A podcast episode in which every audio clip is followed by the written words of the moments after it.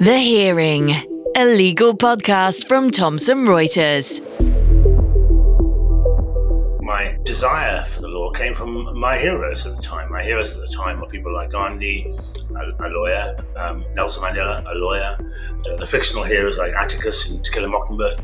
These were people who helped people who were uh, with you know without power and without influence, and did so in such a way that ultimately they were able to change not just the lives of those people, but more widely. And you know, I realized that law is a tool for change. It's not just words on a piece of paper. If you use it properly, you can ultimately change people's lives so much more for the better. Hello, listeners. Welcome to another episode of the Hearing Podcast. My name's Yasmin, and it's great to have your company. Today, we're talking to my guest, Nazir Afzal. And you may have heard that name. Nazir is an OBE.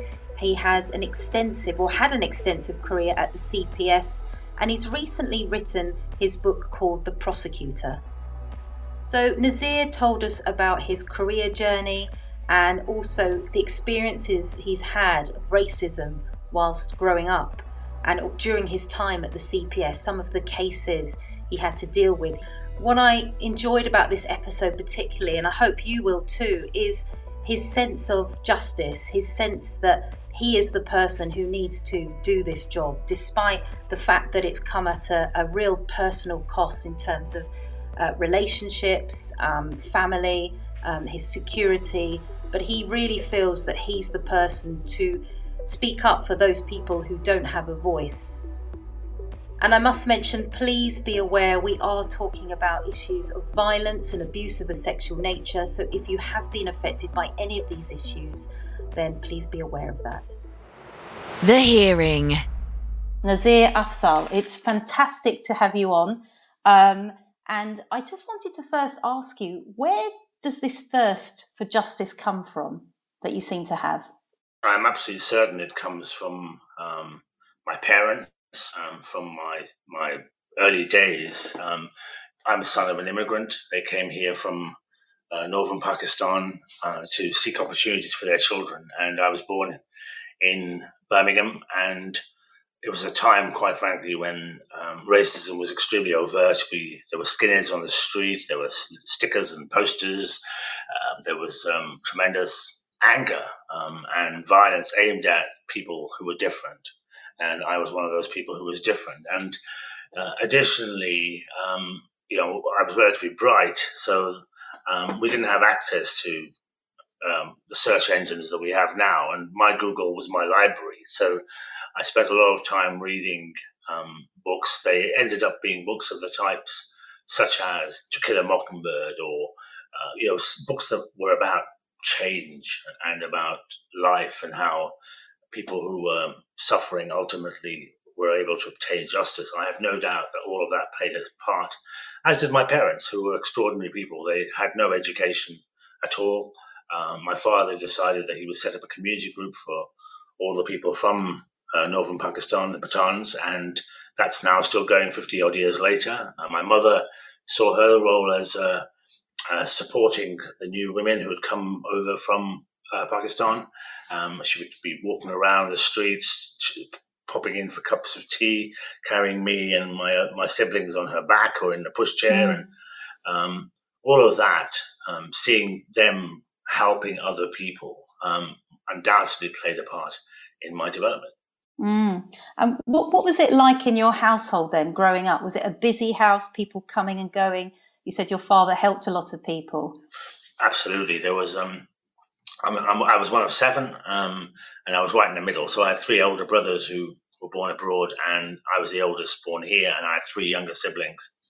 And uh, we only had a, a, tiny terraced house, and so we were sharing you know, rooms, three of us to a room. It was a loving environment. Uh, it was my safe zone.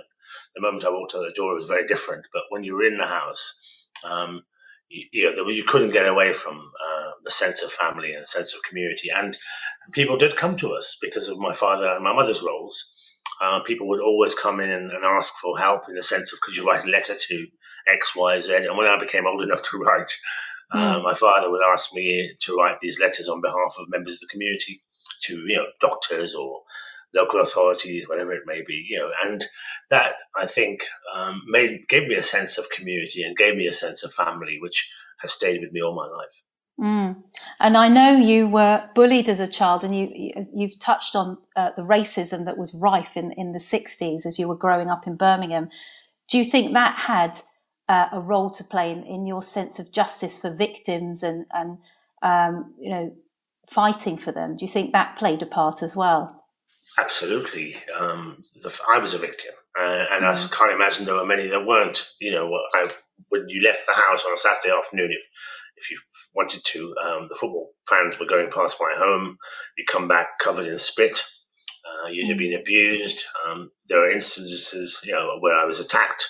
Uh, one instance, I was attacked by three men who used my head as a football. Um, you know, there's no doubt in my mind that um, I understood what it felt like to a victim, and also a victim that wasn't being listened to. I remember um, my father telling me, you know, don't bother reporting this to the police. The police aren't interested in us.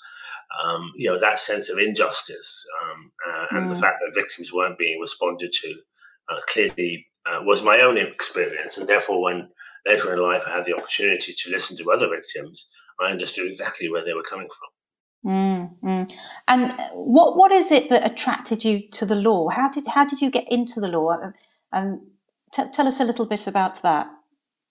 Uh, I, th- I, think anybody who was a, a, child of an immigrant around about that time would appreciate that their their families, particularly my family, was saying to me, Nazir, don't bother with the law. You, you want to learn, become a doctor or an engineer or a mechanic or a mm. scientist, mm. because they were always at the back of their mind thinking, at some point they're going to chuck us out and we're going to have to return to um, their, their, family home. And yeah, we need to have skills that are useful back in Pakistan rather than um, the law crying out loud. We've got plenty of lawyers, and so um, it was a bit of a, uh, a challenge really uh, for me to first to persuade my parents, but secondly, my I think my desire for the law came from my heroes at the time. My heroes at the time were people like Gandhi, mm. a, a, lawyer, um, Nelson Mandela, a lawyer. Um, I mentioned uh, the fictional heroes like Atticus and To Kill a Mockingbird.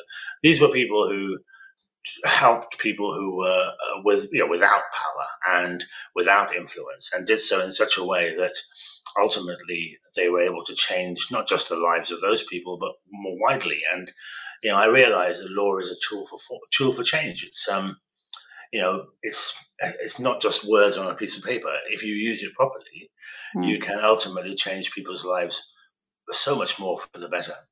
Mm. And was it always criminal law that you were particularly interested in, or, or did you have other interests of uh, legal areas, or was it always criminal? Uh, no, initially, uh, when you're qualifying as a lawyer, you have to do a bit of everything. So, um, yeah, sure. In the early days, I was doing a bit of everything. and I must admit, I found it very, very um, I realised that criminal law was my interest, well, the area I was interested in, because I had somebody when I went home in the evenings, I could talk about stuff, and I had things yeah. that, would interest other people. You know, we, we, as a human beings are interested in crime and whatever. Uh, mm. But when I was talking, when I was dealing with commercial law, I had nothing to talk about. Um, so uh, I, have, I quickly found out that um, you know I always say to people, follow your passion, follow what you're interested in, and criminal law interested me. Uh, to the point where you know I real I understood it, it really resonates with everybody. You don't have to explain in great detail what you do to people when uh, do when you when you talk to people. Um, so it was a, pretty much a no brainer for me. Um, initially, I started off as a defense lawyer um, because I realized. I mean, that was where you learn your trade, I guess, and uh, and I'm very grateful to the, to the, more senior lawyers around me who taught me so much. Uh, but it wasn't for me. That's when it clearly wasn't for mm. me because I remember. I mean, I write about one instance in my memoir where you know I'm dealing with a, a rape suspect, and this is a time when before um, rape victims would, would, give their evidence on video, she had made a written statement. And I'm sitting there in the, in the police station, advising my client, who's the suspect, reading to him the statement of the victim, and I could see that he was actually enjoying it.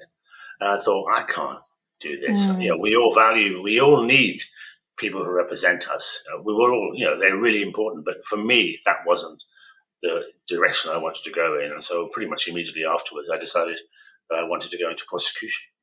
And so, Nazir, you joined the CPS in 1991. And um, I think most people will, will know you mostly from the work as a, as a prosecutor. Do you want to tell us a little bit about um, some of the cases that you're involved with? I think the big case is obviously the, the Rochdale scandal. What was your involvement in that? Tell us a little bit about that. Probably during my career, of 25 year career, I must have dealt with about a million cases. And, um, you know, I managed hundreds of staff, and they were doing phenomenal work on my behalf as well, on, on our behalf. Um, I think people need to understand what a prosecutor prosecutor is. Prosecutor mm. In the United Kingdom, independent of the government, independent of the state, independent of every, other agency, uh, decides whether or not people should be charged, decides whether or not those cases should be got to court, make sure all the evidence is lined up, make sure that the witnesses and victims are properly supported, and ultimately presents the case uh, before a court uh, or a jury in some cases. So, uh, with the more serious cases. So, that in essence is what my role was. Pretty quickly, uh, I, about 10 years in, I became uh, assistant chief in London. Um, I was the youngest assistant chief or chief grade in, in the country, the first from a Muslim background. And yeah. very quickly, um, I realized that actually prosecuting cases uh, is a failure because somebody's already been harmed. Surely we should be working to prevent harm in the first place. And so I decided that it was more important, or as important, to start engaging with the communities, the public, to understand what they were concerned about. And I remember a particular incident actually in the late 90s, Yasmin, when I was prosecuting mm. um, a, pair, a couple of parents who'd been sexually abusing their children. And they'd actually recorded the abuse of their children. And oh, when, I was, when I was presenting the trial or presenting the case, you know, I'm watching the 18 month old baby being raped by the father. Um, you cannot go home that evening and, and just pretend life is the same. Mm. Um, and it became obvious to me that life, that my job was a mission, not just a vocation. And so mm. I decided to look for the crimes that were hidden in plain sight, the crimes that we were happening but weren't necessarily registering with wider society. So I dealt with, I began dealing with uh, honor-based violence and forced marriage. I dealt with um, stalking, harassment, violence against women and girls more generally, all these types of crimes that uh, are so prevalent in society, but really were not getting either the attention or the recognition they deserved. And where you mentioned the Rochdale grooming case, well, that's mm. one example of a case where um, a, a, young girl walks into a, a restaurant um, and she starts smashing it up. She then discloses when she's arrested that she's been raped by the men in that restaurant. Um, a very poor investigation takes place during which police and prosecutors decided that she was not credible enough, that she had come from a very chaotic and troubled background, and therefore she no court would believe her, which is a terrible judgment to make, but one they made. And nothing ever happened. And so the perpetrators then go on and think, well, actually, we're now immune from prosecution. And they start abusing many more. And by the time it came to me in 2011, there were 47 girls that had been abused by this group of men with impunity because they felt that they were beyond the law. Um, so I um, became chief in the northwest of England. Uh, I became aware of this case. I decided um, for the first time in my career that I would reverse a decision taken by other prosecutors because it felt wrong to me that uh, we had, we'd made a judgment about her credibility based on what what prejudice, you know, prejudice mm. against working class left behind young women. And uh, then, having done that, um, I saw that prosecution through to its conclusion um, to the point where, and it was every, because of the ethnicity of the perpetrators, they were all from British Asian, British Pakistani backgrounds, yeah. and the girls that were known at that time were from British white backgrounds. The case became a very cause celebre for um, the far right. So they were outside of court every day demonstrating. It became exploited by them. Um, so we had to deal with them. We had to deal with defense lawyers who were determined to try and um, bring this case down on behalf of their clients. We had to deal with victims who had never trusted adults in their lives, quite rightly so, given what adults had mm. done to them. Uh, and we got it to conviction, and then suddenly I hadn't appreciated the impact it would have. Um, you know, the government, the UK government, and I thought everybody wanted to know what was going on. Why is this happening in our midst? Why are children being abused? If, somehow it had completely missed people. Know, people had just turned a blind eye to it. Uh, and uh, so I wrote about it extensively. Um, I tried to explain. People wanted to um, simplify it and say this is about you know Asian men or m- migrants doing um, mm. nasty things to but actually, that, that whilst that, that was an issue, no, it wasn't the issue. The issue was how is it that these vulnerable young girls had been completely and utterly left behind by the state? And it opened up a real kind of worms because the whole issue of child sexual abuse became number one priority government. Uh, and I had the privilege of leading it. I've had the privilege of leading the response, ensuring that other prosecutors brought other prosecutions, that victims felt confident about coming forward, and ultimately that justice was delivered, and many, many hundreds of victims were finally being listened to in, in ways that previously they'd been completely ignored. Mm. Oh, you've said a lot there, Nazir, which I'd, I'd really like to unpack with you. So I've been rewatching um, Three Girls, which is on Netflix. For our listeners who haven't watched that, I highly recommend watching that. And I know Nazir, you were a consultant, weren't you, for that series? Well, which... well I'm actually in it, aren't I? So uh, you're actually in it, exactly. Yeah. And the actor who plays me is much more handsome than I am. but um, absolutely, I mean, it's my case, and um, it was a testament to the BBC and the production team that they went into, they spent a long time researching it, and that hmm. included mm. speaking to victims to make it as real as possible. And that explains why it was so successful in terms of both ratings and awards. Yeah, I mean, it's it's. I'm rewatching it last night actually again, but it's a very uncomfortable watch. But I think it's a, a necessary watch for people. And what struck me, Nazir, is the failings at every level for these girls. You know, the language that the people use with them saying, you know, this is your lifestyle choice or referring to them as prostitutes.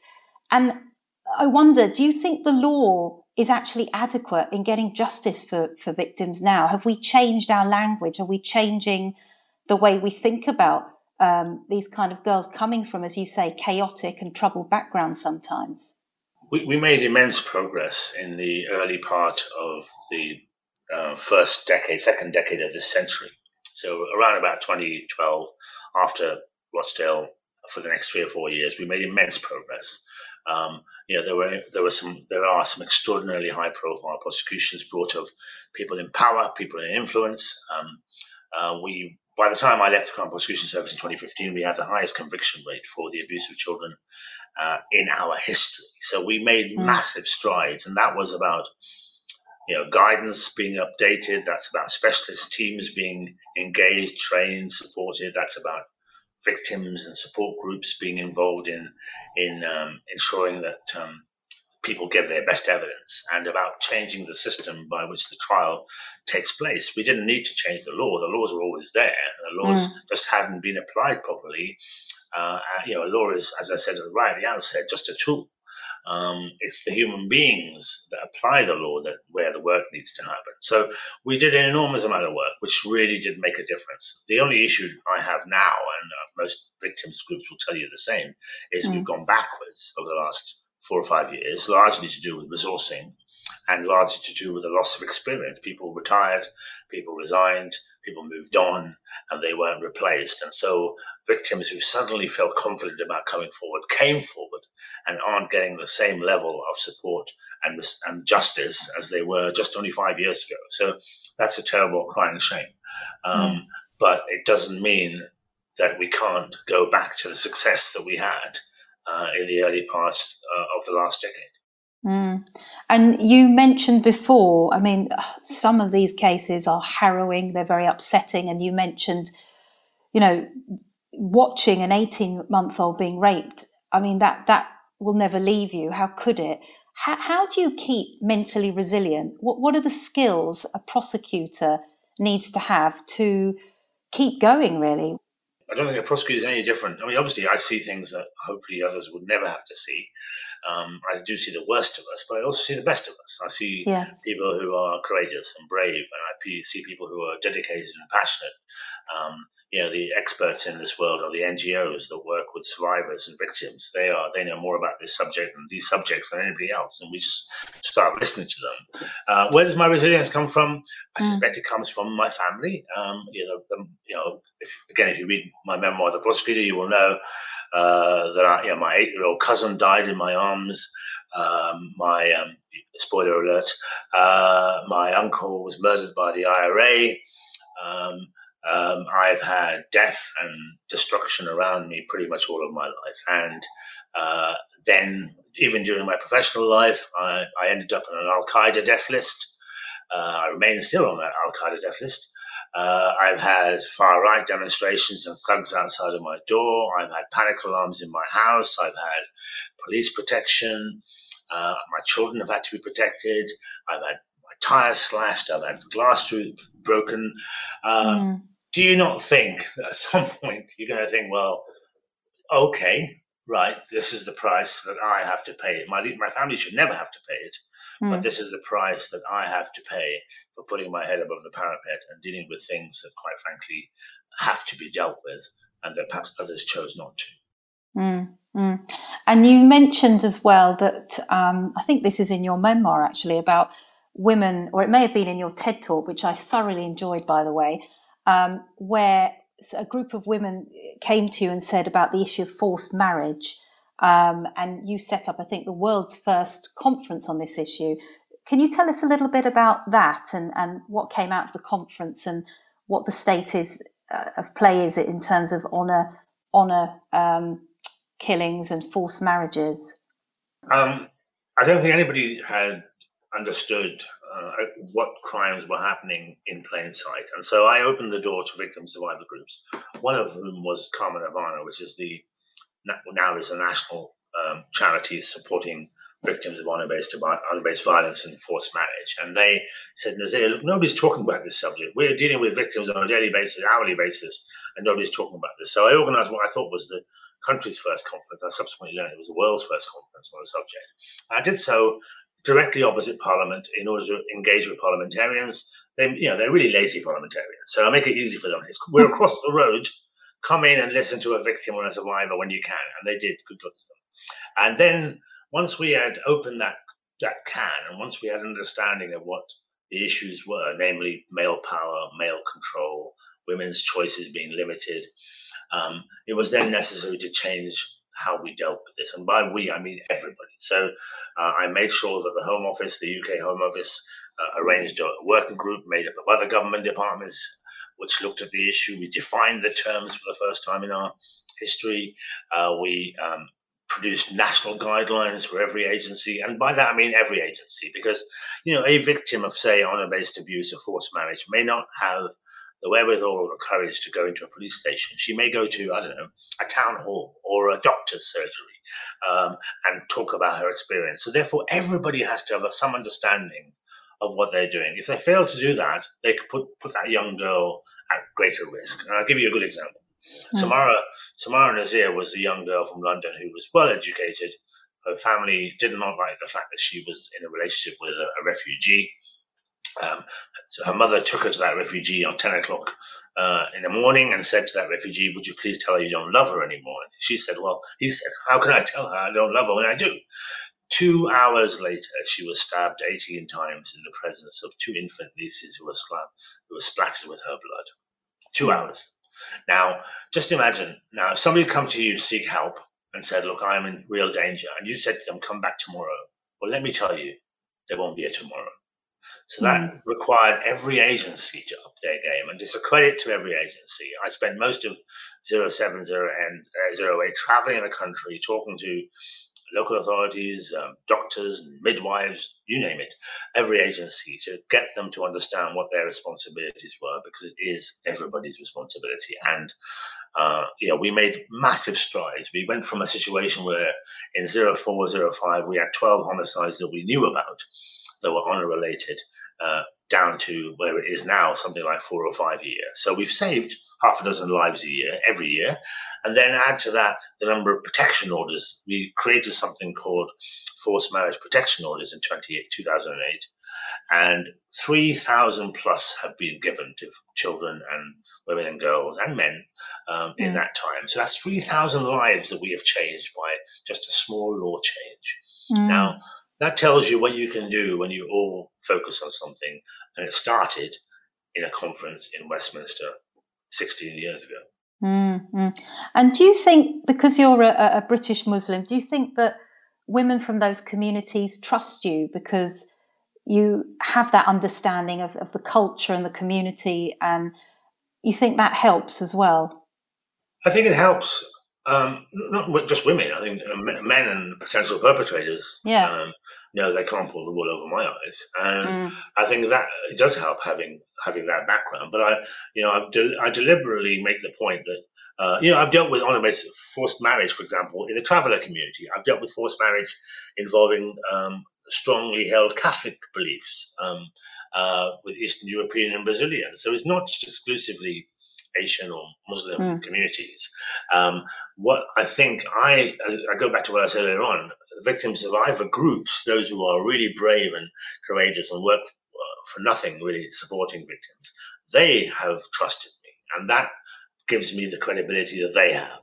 Uh, I just I just ride on their shoulders, and uh, I'm thankful every day for the fact that they have trusted me. Uh, and I'll give you another example. I prosecuted a, a, a rape case of a BBC presenter. Um, Mm. called Stuart Hall, and he was found guilty of the abuse of 12 women and girls um, going back three decades. But he was found not guilty of the abuse of one woman. And I went to that woman now in her 30s, but she was allegedly abused as a child. And I said to her, I'm really sorry that I couldn't give you closure. And she looked me in the eyes and she said, Nazir, you gave me closure the moment that you believed me. At the end of the day, a judicial outcome is not the be all and end all. You know, somebody Mm. going to prison is great if the evidence is there, but ultimately, what a victim wants is to be listened to, to be believed, and then for it to be properly investigated. Mm. And I think that's a skill you really do possess that empathy, uh, listening to people, uh, listening to their voices. It's the most underrated skill of a leader in any environment. I mean, Mm. not just crime and justice. Leaders are really good, as, as I have learned to be, at talking. Uh, we're very good at maybe assembling facts and presenting evidence. Uh, what we need to do more of and be better at is listening because um, you can hear, for example, a victim doesn't tell you straight away they've been abused. What you have to do first is build a rapport, build a relationship with them. And that is where your empathy and your sensitivity comes in. And that's where your listening skills come in very, very useful. Um, and we don't do enough of it. But it's not just listening, Yasmin. It's also about acting upon what you heard. Yeah. You know, you, you, you, trust is not just simply, I thank you for telling me what's happened. Trust is, I will now do something based on what you've happened, what you've told me. Um, you can lose trust as quickly as you've gained it if you don't act upon what you've heard. Yeah, yeah. And what are you doing now, uh, Nazir? What what keeps you busy now? Um, a, a, number of things. I decided some while, a while ago that I'd want to, uh, a portfolio career, as they say. It's all in safeguarding and protecting. So mm. I'm uh, chair of a, of a, further education college, um, uh, which has four and a half thousand, five thousand young people who are who may have been failed by the normal education system. I am chair of the Catholic Church's safeguarding agency, a brand new agency which protects victims or will protect victims of uh, clerical abuse. I'm um, national advisor to the Welsh government on um, violence against women, domestic abuse, sexual violence. I'm a member of the Press Standards Organisation, uh, independent organisation that reflects upon and decides upon complaints against national newspapers. Uh, I am an author of The Prosecutor, mm. and I'm also writing uh, my second commission uh, for later next year. Mm. And, uh, you know, I'm just really fortunate that I'm working in fields where I'm one, one immensely passionate about, mm. and two, where I feel I can make a difference. And, uh, you know, my that's all I want is to leave a legacy where I feel I've helped people. Um, you know, it doesn't pay as well as perhaps some professions do. Uh, well, I'm sure it doesn't. Um, so I'm not doing it for the pay. I'm mm. not doing it for the kudos. Uh, I'm simply doing it because I get every day, Yasmin, people contacting me saying, "Can mm. you help me?" And I try my best to help them. Yeah. So you sound very much like your your parents, and it's exactly what what they did. Yeah, on a different level, perhaps in a different way, but absolutely, uh, every single day um, they woke up and did a full time job of, in my mother's case, you know, full time caring, uh, but mm. also important to help other people who were less fortunate in their in their eyes. Mm. Well, it, it, I don't know how you cram everything in your day. I know on Des- you were on Desert Island Disc, which I thoroughly enjoyed, and uh, I thought your choice of music was great. By the way, probably because Thank it's you. the same taste as mine. But anyway, maybe I'm being biased. But I think your um, luxury item. Was it a guitar? If I remember Yeah, correct. yeah. Do, do you get a chance to tinker with the guitar? I, I did. I mean, I, I was I taught myself several years ago, and I don't do as much as I used to. Uh, I'm really proud of my, one of my sons who's taught himself to, to play various guitars, Mm. uh, and uh, in many respects, I'm living my life vicariously through my children now. so uh, uh, my my eldest has just graduated in law, and she's qualifying as a lawyer, and uh, my others my other children are doing their following their passions in music and film Mm. and um, and politics, and you know, it's really important to me that my children uh, do what they want to do rather than what perhaps I was told I should do back back in the day. Uh, Mm. But I don't, you know, I'll be honest with you, I, I've made some sacrifices, and the sacrifices I've made, for- particularly for example around friendships. Um, I felt Mm. not, I didn't feel able to make really close friendships outside of my family because um, in the I didn't want to talk about my work. Do you want me to talk about eighteen month old children being raped? No, you Mm. don't. Um, And so we, when you hold, you know, generally you hold that back. Well, I held that back. Um, and additionally, people would constantly come to me, Yasmin, and say, "Look, I my problem. My brother's in trouble. My sister's in trouble. My," uh, and there isn't a lot I can do uh, when um, you know there are plenty of other lawyers out there, thank- thankfully, um, for to help them, etc., etc. So I, I think I Mm. drew a line with sort of the friendships I would make. Um, but I'm absolutely delighted that I, I'm, I have uh, the family that I have, the support I have, uh, and the ability continue to bring change. I always say that to make a difference, you have to act differently. And I wake up every day uh, with a, a passion to see if I can do something different today that might help somebody somewhere. Mm. So you, you help so many people, but Nazir, if you need help about something or you need to emotionally unload, who who is it you do turn to? Uh, my wife and my family, a little bit, um, but Mm. I'll be honest with you. I, I think I, I've self. I've, uh, this is part of my resilience, I guess. Uh, it's not Mm. something I recommend. Uh, I don't hold it in. I, I you know, I, I will, but I, I, I somehow will process things in in isolation without the need to consult or talk to people. I have mentors. I have coaches. I've had coaches in the past um, with whom I will sometimes share um, feelings.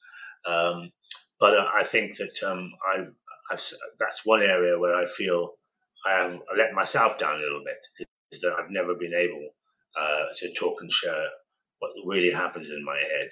Um, But- Mm. but that's you know you we can't all be perfect, and at the same time we can't. It's a sacrifice that clearly I've had to make. Yeah. And it sounds like a survival mechanism because I know as a young boy, when you experienced racist abuse, when it was really bad, you shielded your parents from some of the worst of, you know, uh, assaults that you suffered and the bullying because they had their own um, issues to deal with. So perhaps that's carried on. Why would I burden them with, ev- with given all the burdens they had? So um, when my Yeah. when my jacket gets ripped by some bullies, or when I'm attacked and spat at, do I talk to them every single time? No, I learned Mm. how to sew and sewed my jacket back on in the hope that nobody would notice. But more importantly, I didn't want them, them to feel that I was under attack in some way. Um, when I knew that they had made, you know, they lived through partition. You know, they'd lived through the worst excesses of humankind.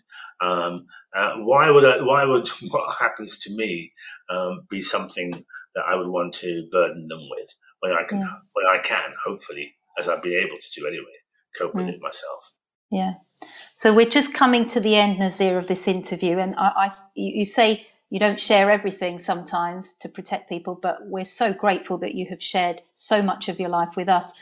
I wanted to end with this: if any of our listeners, we get a lot of lawyers listening to this podcast, if they wanted to uh, become a prosecutor and they feel inspired by your journey, what three skills do you think a good prosecutor should have to do this work? I think you need to train yourself. I mean, you mentioned earlier on em- empathy and sensitivity. Those are Mm. that's one skill. You know the um, and that comes from the other skill, which is listening. Um, you know, you really need to be able to shut down your mouth and listen and listen to what you are being told and really listen. Sometimes the words don't give you what people are really want to tell you. Um, and the th- I think the third skill is to be able to order what you've heard in such a way that it, you can communicate it. Lawyers are so fixated with legal language, which quite frankly distances us from the people that we serve. We need to speak to people in the language that they understand and they appreciate. So order what you say so that you are communicating it appropriately to the right people at the right time. Uh, but you know, I, I said it a, a month ago. You know, whatever area you choose to work in, you know, follow your passion.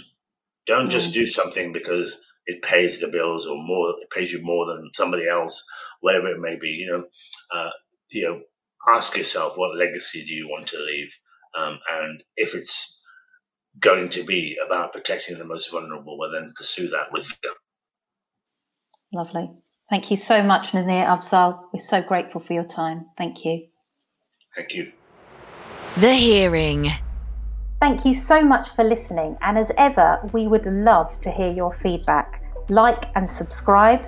And also, if you've got any thoughts, if you think about topics you want us to explore, or maybe you want a guest to be interviewed and you're dying for them to be interviewed, let us know. We'd love to hear from you. The Hearing, a legal podcast from Thomson Reuters. To find out more, go to tr.com forward slash the hearing or subscribe via iTunes, Spotify, or wherever you get your podcasts.